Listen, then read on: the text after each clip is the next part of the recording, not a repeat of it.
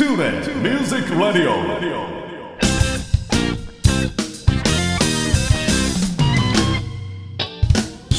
皆さんこんにちは。大阪吹田の音楽スタジオトゥーレミュージックラボのディレクター兼ボーカル講師林慎次郎です。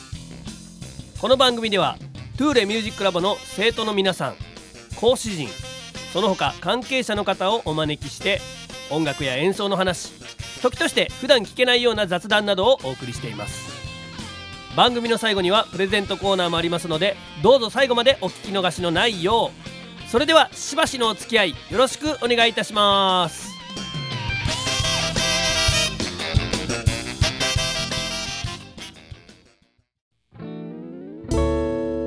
彼は上質の豆と出会い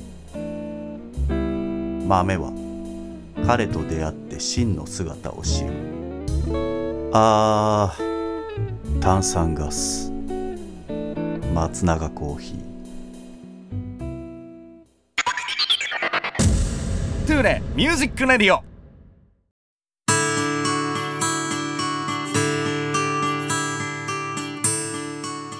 皆さんおはようございます。トゥーレミュージックラジオ第63回目、えー、11月の最終週となりましたけども、えー今回のゲストはですねこれは誰が知ってるんでしょうかという感じなんですけども、えー私にとってはものすごくゆかりのある方に登場していただきます。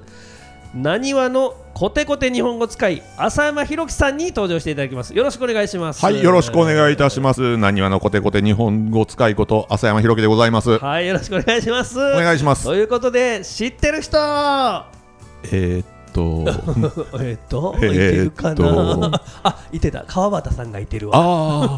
ということであのトゥーレミュージックラボのビルのオーナー川端さんも、えーご存知の方ではあるんですけども。まだ声だけをお届けしてる感じですかね。そうです。ね。実際にお会いしたことないですよね。そうなんですよ。川端さんも一度お会いしたいって言ってくれてるんですけどね。はい、僕からの愛を伝えておいてください。はい、もうこれで伝わってると思います。わかりました。はいということで改めてちょっとね僕から紹介させていただこうと思いますけどおも願いします。えーこの私林慎次郎の小学生時代からの同級生ということで僕の歴史ではね一番長いあの付き合いをしている友人なんですけどもうんうん、まああのー職業柄ねあの社会人になってからはあまり接点もなかったんですけども、まあいいはずですね。ねそうなんですよただねうち、あのー地元のその同級生メンバーっていうのが、はい、割となんかこう十何人ぐらいはい、はい。あの仲良くまあつるんでましてですね、うんまあちょこちょこ忘年会とかはい。そういうので顔を合わせたりとかしてたんですけども、うんなんかこうふとね12年ほど前にはい。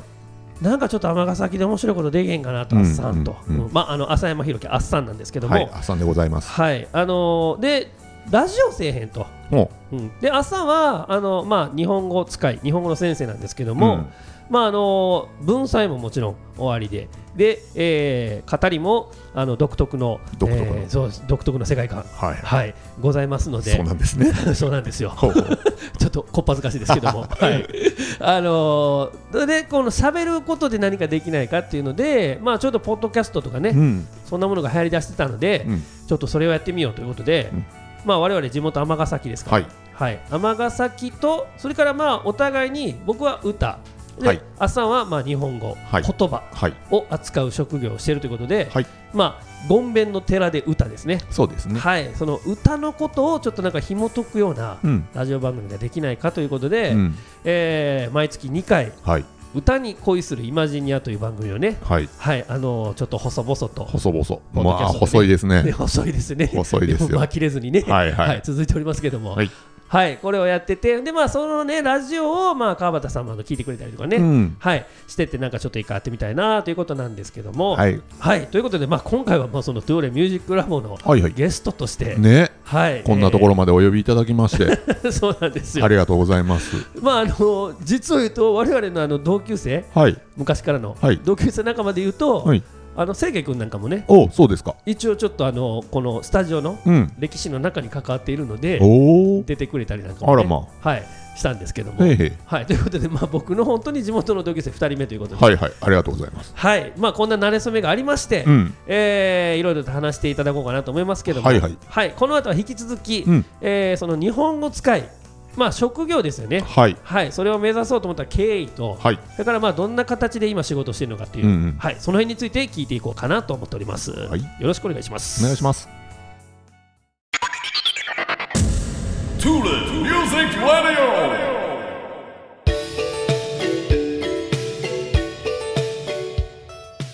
はい。それでは続きまして、えー日本語使いはい。を目指した経緯、うんうん。はい、この辺りからちょっと話を聞いていこうと思いますけど、はいはい。えーっと、まあ、日本語使いと言ってますけれども、あの、まあ、日本語教師という方が、はいまあ、通りはいいですよね。そうですね、はい。まあ、日本語教員みたいなことを、えーやっておりまして、はいえー、もともとは、なんでしょう、外国に住む手段にしようと思ってました。ああっさん自身が、はい。ほうほうほうほえーっと、大学で、まあ、ブラブラしてる時にですね、ポスターを見つけまして、うはいイギリスで日本語の先生の勉強をしてみないか、ほみたいなポスターで、うはいはい。おこれに行ったらまず1年ぐらいはイギリスに住めるよね。ほっていうのと、う、うん、まあ、日本語の先生をしていればまあ外国で飯食えるよねとか。はいはい、まあ安易に。うん考えましてですね。ああなになんかそんな漠然と大きな夢があったんですね。えー漠然とまあまあ海外で住むのもいいかしらぐらいのことを考えてまして、でまあイギリスに行ったわけです。はうんで1年ほど勉強してる中でですね。あ、ほうほう。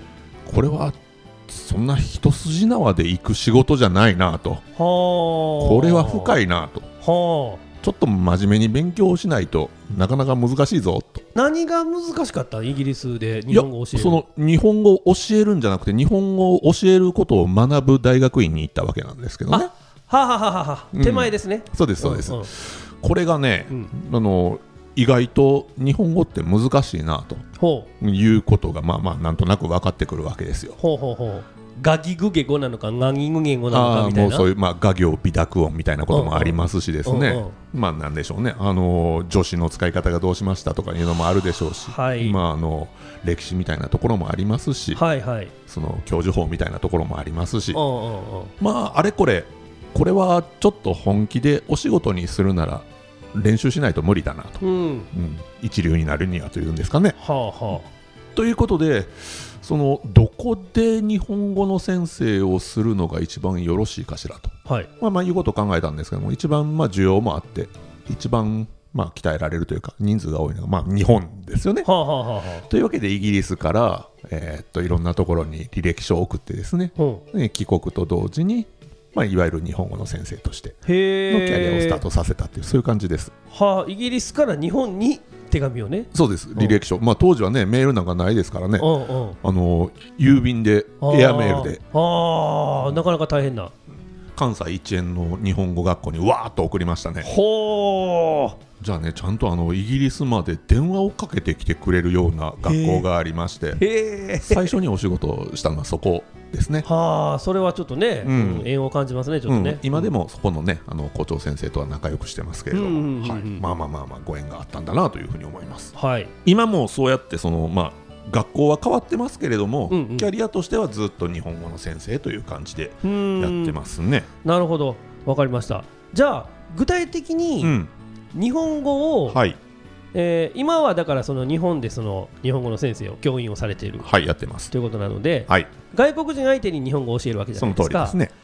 どういうような流れで教えるんですか？えー、例えば最初は50音から教えるのかとか。あそうですね、うん。あの日本に、うん。えーまあ、留学してくるために外国の皆さんは、まあえー在留資格留学というのを取るわけです、うんで在留資格留学を取るために、まあ、詐称留学ですかね。そのビザをいわゆる、まあ、うん。取ってくるわけなんですけども、はい。そのビザの申し込みの時に150時間以上の学習経験がないとビザ出さないよみたいなことが日本にはルールありましてですね。はあはあはなので基本的にはあいうえおぐらいは書けるよっていう人たちが来ることになってます、なるほど。でもまあそれがちゃんと書けるかどうかはまあまはあ、はあはああ、はあ。怪しね。怪しいところはいろいろありますね。なるほどなるほど、ううん。なのでその、まあ、そこからうんじっくりあいうえおから教えることはないんですけれども、うん。まあなんでしょう一番最初ですと何々は何々ですみたいな、はいはい、うん。その A は B ですっていうね、まああの This is a pen みたいなもそうですよねねそうですね、んんん。まあそういうところから始まって、うん。えーその後は何でしょうね。否定形があったりなんかしてその後まあ形容詞があったり、はいはいえー普通の一般動詞が入ってきたり、うん。まあその動詞が入ってきたら今度動詞の手形みたいなものが入ってきたりね、うん。まあまあいろんな形活用するじゃないですか。うんうん。それに徐々に徐々に、えーっと簡単から難しいというその文構造うん。のその並びでうん。教える学校が、まあ、今でも一般的なんじゃないかと思うし、まあ、体制を占めてるんじゃないかなとは思います。だからまあ言うたら我々が、うん。あの英会話、うん。まあ、英語の授業ですよね、はいはい、ああいうので習ってるみたいな段取りというかそうですね。それを英語を英語だけで教える先生いてたでしょ、そういうことですよね、えー外国人の先生とかがね、うん。はいはいはい。あんな感じなんだと思います。なるほど。でまあまあ今はちょっとそのなんでしょう言葉を教えるのの流行りもちょっと変わってきましてですね。流行り、はいはい、うんうん。その簡単から難しいに並べるというその並びうん、っていうのがもしかすると適当じゃないのかもしれないね。あへえ。というようなことで最近はこうなんて言うんでしょうね。キャンドゥステートメントというんですけれどもはい、そうできるできない、うんえー、と言葉の機能みたいなねうんう。ん何かをお願いするですとかはい。こう何かの交渉をするみたいなですとかこうんうう。ん簡単なタスク難しいタスクってあるでしょはい、その簡単なタスクから難しいタスクに並べるみたいなう。ん、その言語教育みたいなのが今ちょっと流行ってたりしますね。はあ、なるほど。なんかなんとなくその今までそのなんでしょう簡単から難しい文構造で並べてた我々からするとちょっとびっくりするようなところなんですけれども、そういうふうに並べた方が人間として自然みたいなところとかがねあるみたいですよ。ああでも確かに分かる気がするそれは、うんうん。うん。日常のねそうですね。あのー生活としては、はいはい。そっちの方が役立つんでしょうね。なんでその、ね、さっきみたいにその簡単な「和です」からしかやってないとうん。使える日本語を話せるようになるまでめちゃくちゃ時間かかるんですよね。はいはい。やる気なくなってくるじゃないですか。人間やる気はね結構大切うですからね。はい、そうですね。うん。あのなんでしょう。やる気なくなると言葉のこう勉強も進まへんみたいなこともね、うん。あのいろんな学者さんも言うてますんで、はあ、はい。あのまあ、その辺の絡みもあるんかなとは思いますけどなるほど。うん。ちなみに朝の、はい。その指導の中で、はいあこの子ちょっと今やる気なくなってきたなとか、はいう場合は、はいモチベーションの上げ方とかなんかあるんですか？はいもう大体顔芸ですね 嘘やん。いやいやあの笑ってりゃ大体なんとかなりますよ なるほど。うんあそれ顔芸。そうそうそうそうなんでしょうねあの、この先生と喋りたいなと思わせるのうんうんが、多分我々の仕事であって、はい。その勉強して教えて覚えさせるっていうのはなかなか難しいというか、まあね。ちうんちょっとね、あのまあ、教室内では無理ですよ多分、はいはいはい。ううん。ん紹介はできますけどもね。うん。なんでそのなんというかそ日本語を話すモチベーションみたいなもんだけをこうなくさないようにはい。気をつけていくっていうのは大切かななんて思います。あのー一度のその指導というか、まあ、授業はい。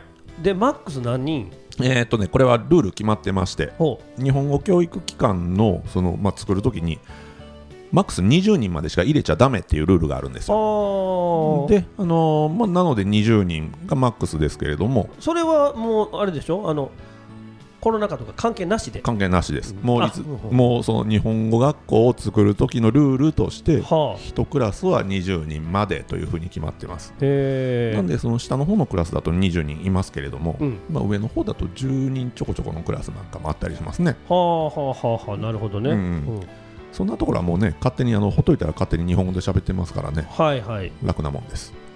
あのマンツーマンはない。マンツーマンはないですね。うん、うん、なだからあの今結構マンツーマンであのウェブで教えてる先生結構いらっしゃると思うんですけども、うんうんうん。うんどうやってんのかなとかね。あのありますよね、えうん。例えばあの英会話だけじゃないけど、はいはい、もうあの各国のうん、先生はいはいはいはい。ありますね。がバーって並んでるアプリ、はいはい、うん。はいほんで、まあ、その選んでとか、うんそのやったりとかしてんの。あの僕知り合いがそれやってて、はいはい。あこんなアプリが今あんねやと思ったけど、うんまあ、な日本語あるんやろなと、うん。うん。いや大変だと思いますよ。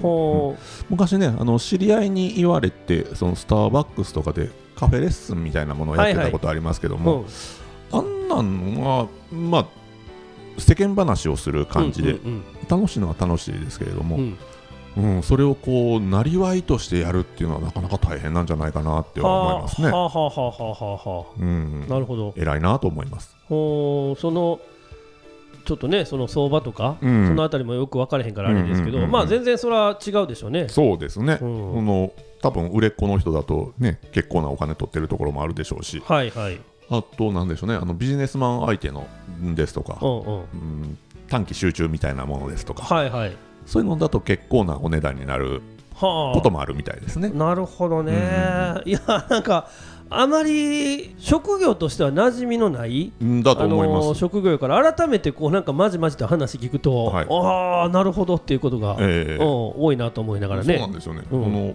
なんでしょう。えー、と常勤で飯食ってる人っていうのが非常に少ないですからね、ああはあはあは多分そのなんでしょう文化庁の調べとかだと常勤5000人ぐらいしかいないんじゃないですか、日本で。あ、ほうそうですか、うん。うんうんはその中の一人ということそういうことですね。うんうんうんう。ん。激レアです。激レア、はい。ありがとうございます、はいはいはい。登場していただいて。はあなるほど。分かりました、い。い、やいやあのなかなかねちょっと聞いてる方の中で、うん。あの日本語の先生にちょっと馴染みのある方どれぐらいいるか分かりませんけどね。そうですね。またねちょっとあの機会があったらね、はい、今ちょうどね、なんかあの、コロナも明けて、外国の人も入ってきて、うん。あの人がね不足してる業界でもありますので、はいはい、はい、ぜひぜひ、ね。ああねまたちょっとこれをご縁にねはい。はいやってくれないかなとか、やりたいなという人は、はい。あのこちらまでご連絡いただければと思います。こちらまで。はい、こちらまで、はい、今ちょっとねはい、説明欄に書いとこうかな。お願いします。はい、ははいいということで、えーお仕事についてお話をしていただきました、は To the music radio.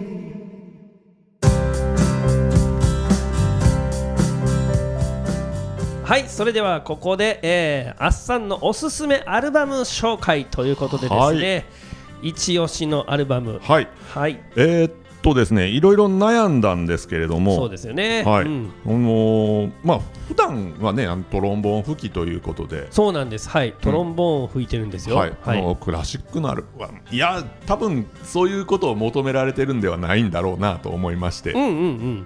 えー、と今回あの今と言いますか、まあ、しばらく、はい。えー推していると言いますかよく聞いているのが「マン・ウィズ・ア・ミッション。あー。トロンボーンの下りから来るあれではないです」けどね。そうですね、うんうんうん、はいまあ、かなりなんて言うんでしょう。どの曲もこうなんていうのかな。あのメロディアスなと言いますか、はい。まあ、うん。でもロックですよね。ロックだと思ってます。おでもまあなんだろう。あのゴシックな感じもあったりね。ゴシック、うん。はい。なんかねちょっとこう、ゴージャスな感じありますよね。はいはい。でその中でもちょっと古めのアルバムでしてはい。2014年のアルバムなんですけれども、はいはい。えーとビーフチキンポーク。はあ牛鶏豚みたいな、はいそうですね。そうですね。というアルバムがございまして。このアルバムなんですけれども、うん。まああのーちょっとコンピレーションな、はい。えーアルバムでして。はい。で彼らのその全米進出のためにということで、ほまあ、組まれたアルバムなんですけれどうも、はいはい。これが、えー、と全編英語で。ああなるほど、もともと英語の曲が多い、あのうんうん。はい、そんなイメージですね。バンドでははあるんですけれども、うん。まあ、それまでにあの結構人気のあった曲もあの英語にあ全編してみましょうみたいな感じでね、なるほど。はいはい、はい、なのであのとてもかっこいいと思うんです、うん最初聞いた時にはねあのこれは日本人じゃないのじゃないかと、はあ。はい、うん。思いまして。うん。でそのどんな人が歌ってるのかも知らなかったんですね。はいで見てみたら歌ってるの人じゃなかったっていう。ね？なんかかぶってるやんと。えいや違いますよあれは。あれ違うの？あれかぶってるんじゃなくてあああいうそうですか？ああいう生き物だと。すみませんすみません。あのそれは夢をちょっとね、ええあの、うん。なんでしょう。あれどこかに凍りついてたのをあの天才生物学者であるジミー・ヘンドリックスさんがですね あの、ええう生み出した、ええ完全生命体らしいですよ。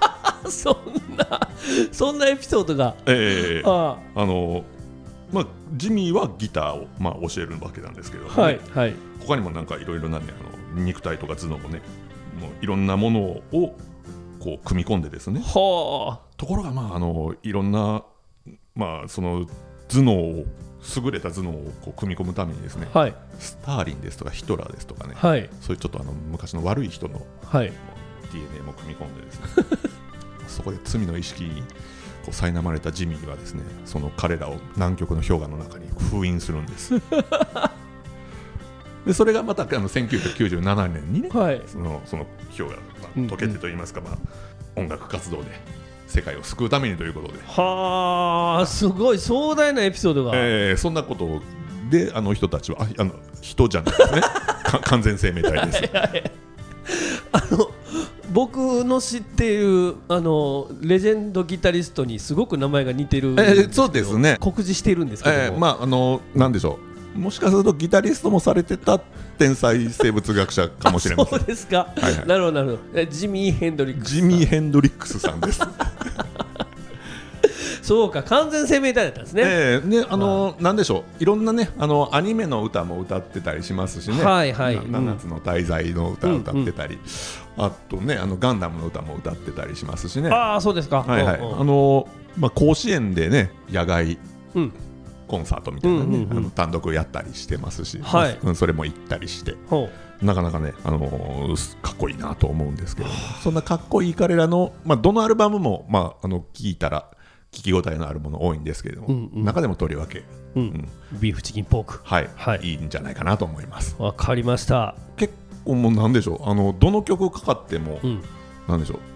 いいなと思える、はあ。非常にもう粒揃いだと思います。わかりました、はい。もうとにかくその中でも、うん。ビーフチキンポークまあまあなんていう言うんでしょう？あの、うん。コンパクトにその魅力が集まっている感じが、はい。はい、とってもいたしますね。わかりました。ちょっと私も聞いてみたいなと思います。よろしくお願いします。はい。ということで、えー、アッサンのおすすめアルバム紹介「えー、マン・ウィザ・ミッション」の「ビーフチキン・ポーク」というアルバムを紹介していただきました彼は上質の豆と出会い豆は彼と出会って真の姿を知る。俺のアロマを感じてみろ。松永コーヒー。TuneIn Music Radio.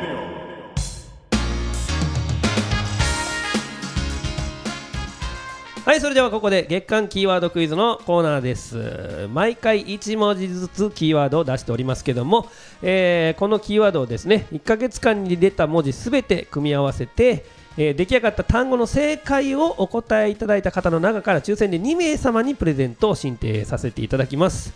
今月11月のプレゼントは、えー爪切りですね。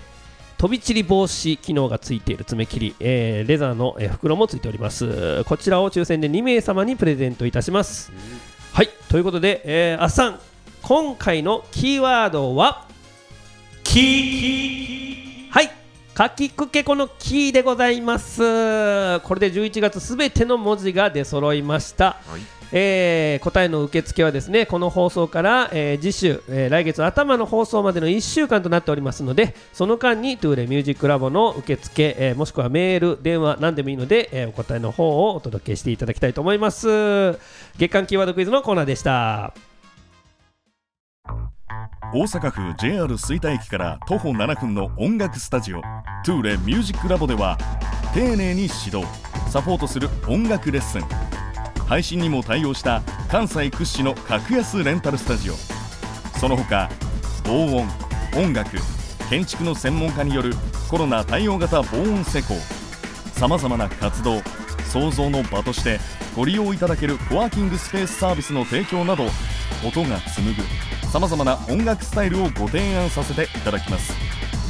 お問い合わせは電話0663181117メールアドレス info アットマークトゥーレ .jp 詳しくはトゥーレミュージックラボのホームページへ。お気軽にお問い合わせください。トゥーレ music radio。さて皆さんいかがだったでしょうか？こんなんでよかったんでしょうか？バッチリでございます。あそうですか。はい。ありがとうございます。いえいえ何をおっしゃいますやら。はい、あの、なにわのコテコテ日本語使い、朝山洋樹さんですけども、あっさんとね、皆さん、はい、覚えていただきたいと思います。あっさんです。あっさんです。はい。さあ、えー、最後、はい。えー、まあちょっとね、砕けた感じの話をしていただこうと思いますけども、まあ、師走も近づいておりますし、あー近づいてますね。ね何かとお忙しい時期かなと思うんですけども、まあ、お休み、うん。余暇の過ごし方っていうのをね、ちょっとみんなに聞いてるんで、はい、何されてますか、余暇は？余暇ですか、うん。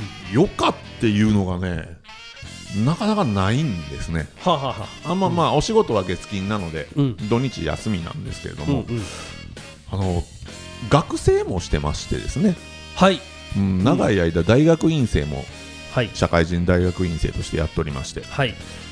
なので土曜日はお勉強ですね、はい、うん、毎週ですか？おおむね毎週ほうほまあ自習ですけどね。うん、あの自分自身の研究をちまちまちまちまと続けてるような感じです、はい。うん。でもまあまあそれも趣味みたいなもんですからね、うん、まあまあなかなか贅沢な余暇の過ごし方なんじゃないかなと自分自身では思ってます、なるほど。で日曜日は、うん日曜日の朝からはい。ゼミがあるんですね大学院のほうほうほうほでこれがね朝7時半からあるんです早い。早いでしょおうおうほんとねあのズームみたいなもんねはい。あんな便利なもんがあるとねうん。そういうことができてしまうでしょああ、なるほど。はい。やめた方がいい あ、ズームのゼミね。そうですそうです、はいはいはいそれでまあまあ1時間半ぐらいはね、あのー大学院のその僕の指導教官とはい。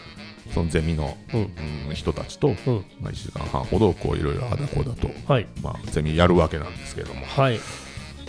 まあ、なので、あのー主に勉強をしてね。ますね。おーであでもうん最近は夕方家に帰ってからの時間の潰し方なんかは割とうん。だらだらとうん。なんでしょうねアニメ見たりはいはい。うん。編み物したり。あ編み物してるんですね。編み物してますね。あのね他のあのなんかでは話したと思うんですけども、はいはいはい。あの全然趣味がないということでねん。何か趣味作ろうというのでうん。箱の中にいっぱい趣味を書いたちっちゃい紙入れてはい。でこうくじ引きでガラガラポンと出して、あ、本当にそれは？えーそれをねあのやってもらったんです家の、はい。奥さん娘さんにやってもらってですね。はい。でポンと出たのが手芸と書いてあって、はあ、なるほど。うん、容赦やってみようと。はあ、それ面白いな。えで、あのーなんでしょう。そういうかぎ針編みの、ん。なんていうの編みぐるみキットみたいなのを買ったんですよ。うんはい。えーっとねうさぎの有利というやつ。はい。であのまあ中級ぐらいと書いてあったんで、はい。まあまあ言うても中級やったら、み見たらわかるやろうと思っていやー、はいはいはい。でこう届いてパカッと開けてうん、でなんか設計図らしきものがついてる。編み図というんですけどね。はいはい。それを見ても全く意味がわからない。あのちょっと触ったことのある人の中級と、はいはい。もうズブの素人の中級ではええもね、うゼロうん。からの中級ですからね。